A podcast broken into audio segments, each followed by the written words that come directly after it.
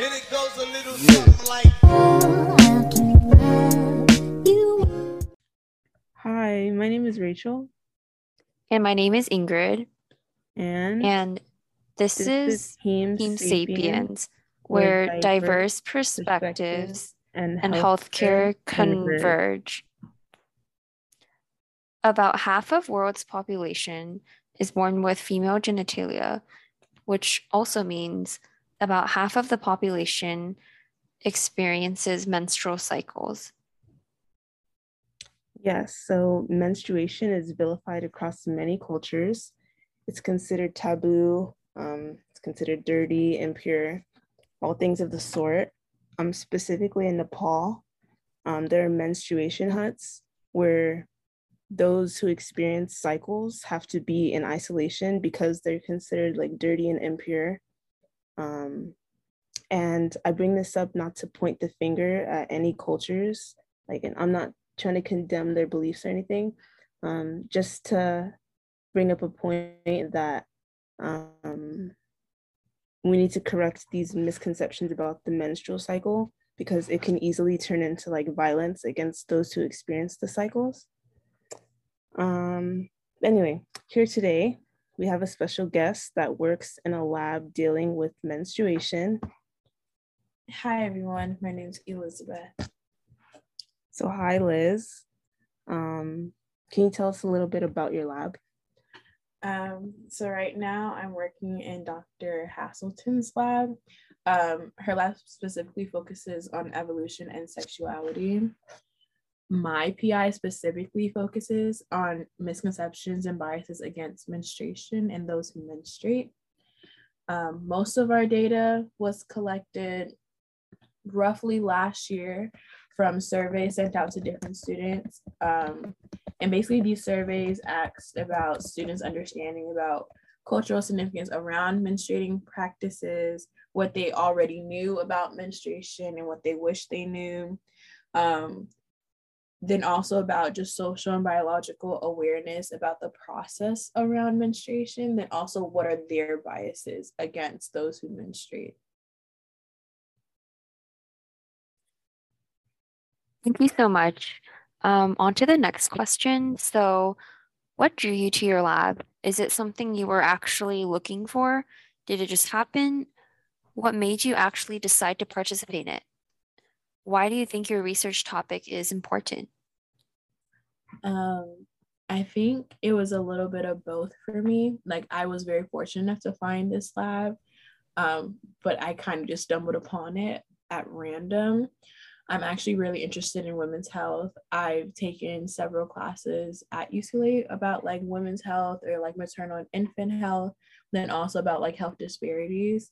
So in general, I was kind of looking for something that would be along these lines, especially because I want to specifically focus on women's health in like my future career.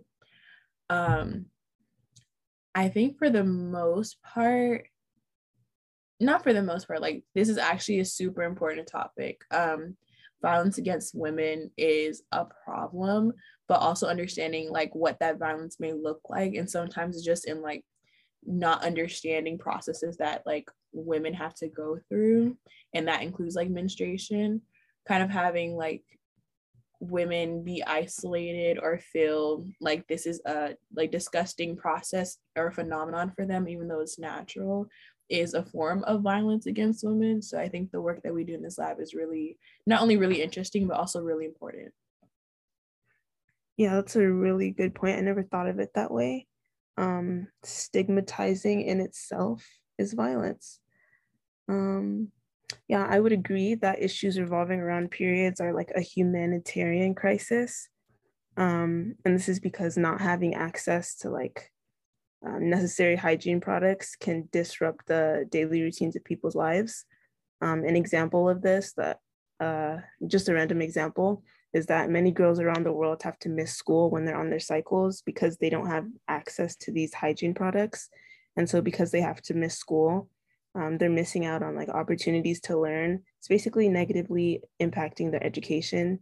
And when their education is negatively impacted, so is their future because a lot of um, I would say students depend on their education for their future specifically. And um, adding on to this, this creates disparities amongst um, groups of different sexes, different genders, um, disparities such as economic disparities, educational ones, as I touched on a little bit, and even social ones. So, an example of a social disparity that intertwines with like economic disparities is that when a, in our society today is that when a person is pregnant, they have to take time off of work and um, getting like paid time off due to pregnancy is not necessarily guaranteed. I think it depends on which company you work for.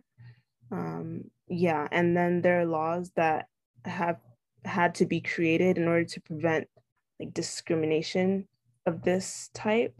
Um, so another example of this, um, I don't know if anyone who's listening has ever watched Desperate Housewives, but there's like, I so random, but there's a character called Lynette. She was like basically trying to hide her pregnancy for as long as she could because she knew that her pay would not be insured.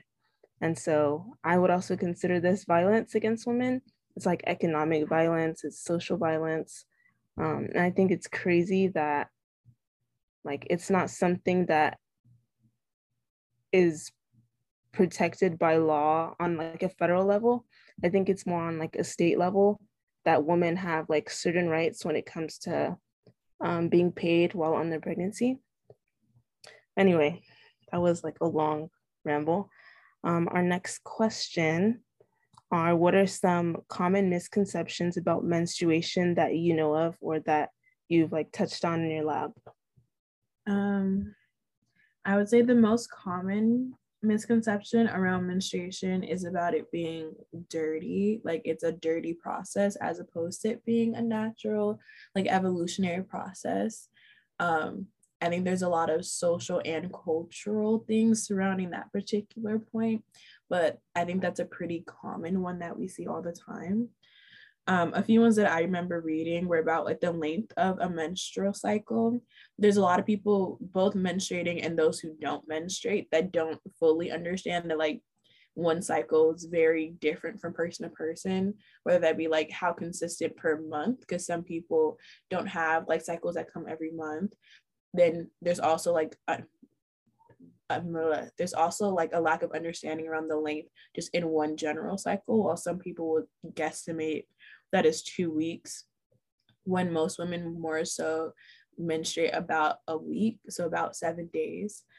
Um, then also there's a lot of misconceptions surrounding like what actually goes through someone's body when they're menstruating both on a hormonal level and like the physical attributes of that so a lot of people like to just call like menstruating people moody or saying they're going through mood swings, but there's a lot of hormones that are like out of whack during one's menstruation, both prior to their menstruation. So when you hear PMSing, like your hormones are kind of out of whack during that time, which causes those mood swings that we see, causes those cravings. But a lot of people like to chalk it up just like, oh, you're on your period. That's just what happens. Where there's a lot more to that. Um, and then social and culturally, I would say that um, a lot of cultures and even like society likes to paint like once per- a person starts mentioning that they become a woman. Um, and I think this could be very damaging to those who don't actually menstruate but identify as a woman. There's a lot of both like cis women who don't menstruate, um, as well as like trans women who don't menstruate as well. And then also saying that menstruation is a sign of like womanhood can be very damaging because how are you going to tell someone who's like nine and just got their period that they're now a woman they're still a kid they're only nine? Um, but that also goes into like how society likes to portray menstruation in media because that goes into like even in kids films they don't like to show menstruation or have conversations around that because they feel like it's inappropriate to show to kids as opposed to it just being a process that happens. There's a lot of things shown to kids, and showing the fact that like half of the planet menstruates, it should be the least of our concerns. Then, similar to that, like even ads up until recently, they couldn't have red liquid in their commercials um because they thought they it resembled blood a little too closely so they always use blue liquid but those are like the same societies that allow for gore and horror horror to be on like movie screens where you're seeing guts explode. So clearly blood wasn't the main thing that caused a lot of people's like uncomfortness. It was knowing that the blood was more so for menstruation as opposed to like someone being blown up. Um, also, like earlier, like before we started the episode, you talked about Turning Red, like the the new what Disney movie that just came out. I haven't watched it. I know nothing about it, but can you um like talk a little bit about how it had to do with like the menstrual cycles and um like why parents are upset and stuff like that because I have no idea what that movie's about. the movie's so cute. Um, there's a particular scene like early on in the movie where the mom misunderstands what's happening to the daughter and thinks that the daughter's now on her period or just started her cycle. But she didn't. But the mom is so supportive and she pulls out like a bunch of pads and painkillers and, you know, like heating pads that she'll probably need for her period. Even brings like makes tea for her to take to school, but also brings extra pads when she forgets them in the car to her school. Um, I thought it was so cute. And I thought they did a really good job in sh- showing like a supportive parent in that. Like it's something that a lot of people have to go through, and having someone supportive in your life can really mean the world.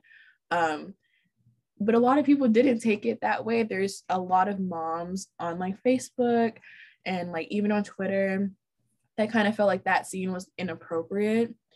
Um, they felt like you know, like their kids shouldn't have to see it. Some people have even argued that the film should have been rated like PG 13 simply because it has like conversations surrounding periods mentioned.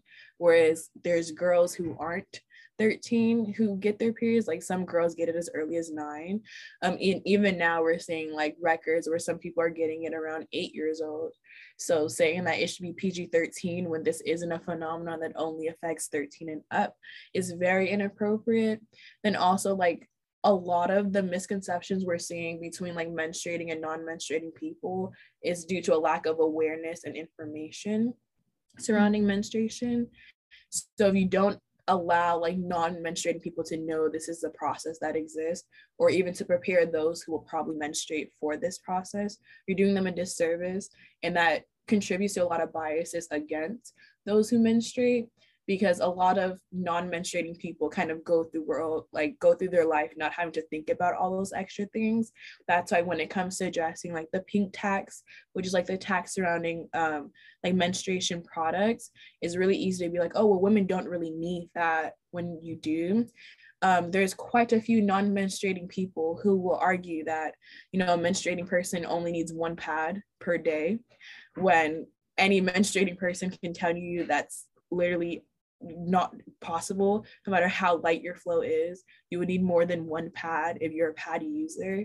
But because they don't know and they don't understand it they never have to face that reality um it does a lot of disservice. Like we can see there's a lot of countries who still struggle with basic accessibility to pads and those are countries where there's probably not a lot of open conversation about like this process. And even in like western civilizations there's still that like lack of understanding between like non-menstruating people about menstruation menstruating people and like the things they have to do in preparation for their cycle I thought the film was really good. It didn't even dive, sorry, circling back, it didn't dive too deep into like actual menstruation. So it wasn't inappropriate. People felt like it was a health class. It was more so in them introducing that conversation early on that a lot of people felt was inappropriate, which I disagree with. If you can kind of let everyone know that this is something that that happens, people are a lot more open and honest. Um, and one of the biases that we've seen in my lab is just about like periods being a secret. And it being a secret contributes to a lot of things we kind of know as biases now. So I think they did a good job in starting the conversation. And people who disagree, I think just have to understand what having this conversation could mean in the long run. Yeah. um, before we before Ingrid asked the next question, I also wanted to um, kind of just mention a misconception that's like really popular that I've heard since like eighth grade, which is the misconception of synchronous cycles. So it's basically like I get it's a myth basically um, that when you hang out around a certain group of like menstruating people, your cycles start aligning.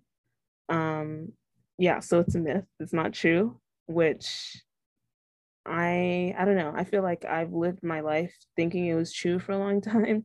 And so now I'm kind of like, what? But thinking about it, it makes sense that it's not true. Um, basically, it's not as rare as we think it is for s- menstrual cycles to align. Because if we think about it mathematically, there's only 30 days in a month on average. Um, and how many days actually exist for all of us to have cycles that don't overlap at some point. So, and plus, women's menstrual cycles or menstrual cycles can like come a couple days, weeks early. So, yeah, it's not as rare as we think it is, basically. And so that's why it's a myth. I did not know that until recently. Um, but we can go to the next question now. So, how do you think our society encourages us to de or stigmatize menstrual cycles? Um, I think as a society, we stigmatize menstrual cycles because uh, I guess like through making it like a secret, also like through shaming women, and then I guess also making like menstruation seem optional. Um, I think most menstruating people will tell you that they feel a level of shame or they're taught to feel shame about their menstrual cycle. Um, and that's also like linked to like it being a secret, something no one's supposed to know about um, it's commonly thought of as like something that's very gross and messy. So that's like where a lot of the shame comes in because you feel like you're unclean, like you're trying everything in your power to be like the cleanest version of yourself because you don't want anyone to know because it all has to be a secret. That's why you'll see a lot of people like even in like K through 12, um, a lot of girls won't share with their teacher that they're trying to go to the bathroom to like change their pad, change their tampons. Um, they're like hiding it up their sleeve. They're trying to do everything in their power. I guess even like within friend groups, you'll notice a lot of girls like, oh, can you check my pants? Can you check my pants? Because everyone's freaking out that someone around them is gonna know and they shouldn't know this secret. Like it's on a need to know basis.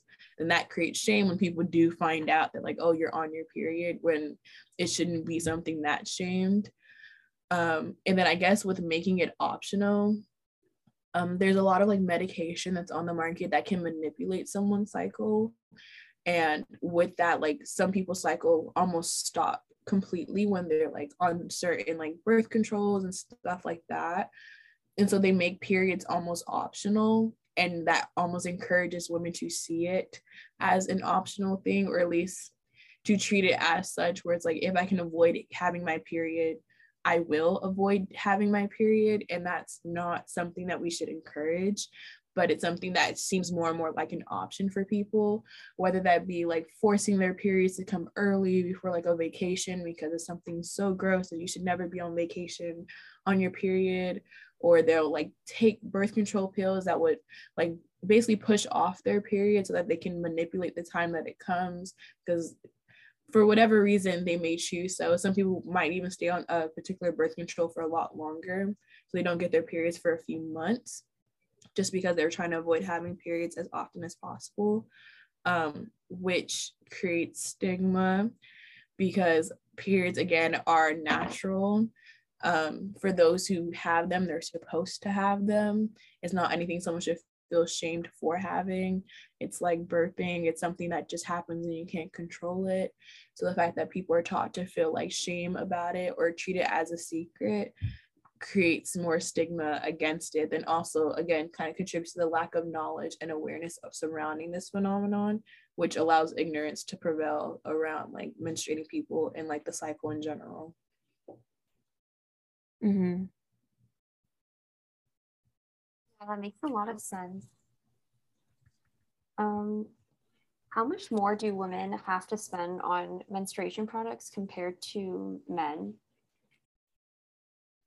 um i think in general Um, women spend about like twenty dollars per cycle, like assuming that that person gets like a cycle every month on like Mhm. period products, especially if you're using like ta- uh, pads or tampons.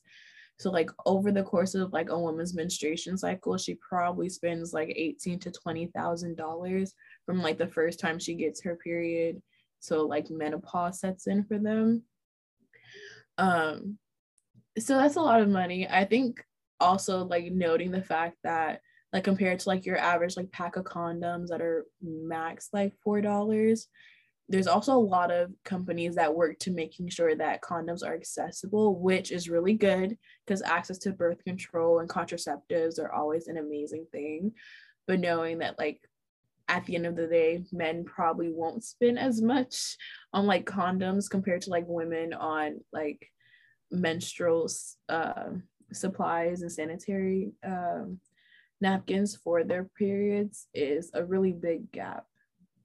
hmm Also, adding on to what you're saying, I think in general, products for men are cheaper. The most basic example I can think of um, would be like razor blades. Um, women or, yeah, I would say that razor blades and like, let's say Target, specifically Target, um, the razor blades in the woman's area, they're like, first of all, low quality. They don't do what they're supposed to do, but also they're more expensive which is ironic. Like if you're gonna make something more expensive, make the quality higher. But yeah, um, men's razors tend to be like they tend to have like more blades on it, and they're cheaper. So that's really interesting because they know that woman will pay the extra amount. Um, yeah. Because it's necessary for them for their Mhm. So, what steps can we take to get rid of these disparities? Um, I would say the biggest one is just spreading more information. Like they say, ignorance is bliss. So I think the biggest one is sharing information, but also making that information accessible to different age groups. Like the movie I mentioned earlier, um, just kind of introducing it a lot younger, but also in not encouraging it to be a secret. I think a lot of menstruating people I guess like speaking in the binary, like a lot of women are taught that men should never know that they're on their period specifically, as opposed to like, well, women could probably let another woman know, like, oh yeah, I'm on my period, but men are never supposed to be in the know when that's wrong. And then also allowing a lot of men to kind of go through life not really aware of the fact that like periods happen, allow for like those common like thoughts like oh well women are just always just so emotional when she's on her period or like oh if you give a woman chocolate on her period she'll just be whatever. Um, and they only really are taught to care when they and if they have like women in their life who allow them in on that part of their life. Um, but again not speaking in the binary i think just generally spreading more information about it can do wonders because even in addressing um, like the pink tax, a lot of men or a lot of like non-menstruating people will argue that they just don't know how much, like how many products you would need. So they're like, oh, well, you only need one tampon. No one would only ever use one tampon, but they don't understand how like menstruation works, which is why that's like an argument that they'll make and feel very confident in, but they don't have that information because they're not taught and they're not made aware of that. And also, even for like menstruating people, a lot of them a lot of women or a lot of menstruating people until like they hit their 20s don't know a lot about menstruation they only know about their own physical cycle but they won't even know how that's linked to other things. Whereas like a lot of people experience hormonal acne because of their like period where they don't link the two together. And just like learning other stuff about their body like even like their energy levels and how that affects their ability in school in terms of like focusing on information all that could be affected simply because you're on your cycle and like both before and after your cycle um, so just spreading more information about that and making it more accessible to younger people even if it's just in a very broad sense. So it's not like a secret in society that no one knows about. It's something everyone generally can talk about feel supported in. Um, and both menstruating and non-menstruating people can make sure that the laws surrounding it are more reasonable and accessible because um, when one group doesn't know about something happening yet they're allowed to make the rules about how that thing happens is when there's a lot of weird laws created that do more harm than good mm-hmm. and um i just randomly thought of another like i guess it's in regard to how we're not really educated on um, like menstrual cycles and like information pertaining to it. I was watching this documentary the other day saying that um, basically a menstrual cycle is divided into two um, phases. One is the follicular phase, the other is the luteal. And um, you can kind of harness both the like qualities of both of these phases to like be the most efficient version of yourself. So like an example in the follicular phase, um, people on their cycles tend to be people who experience cycles tend to have more energy. Um, they're like, what's the word? They have more energy. They're like, I guess, physically stronger. Their appetite goes down. So it would make sense for people who experience menstrual cycles to maybe if they have like fitness goals, um, add the weights in your follicular phase. Um, but yeah, we can harness um, the okay, we can take advantage of the benefits of like the different phases of our menstrual cycles.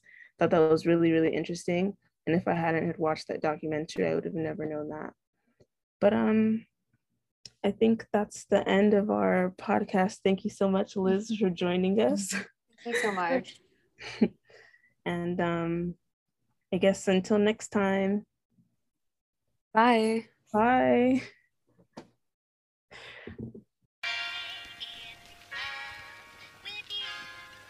And it goes a little something like.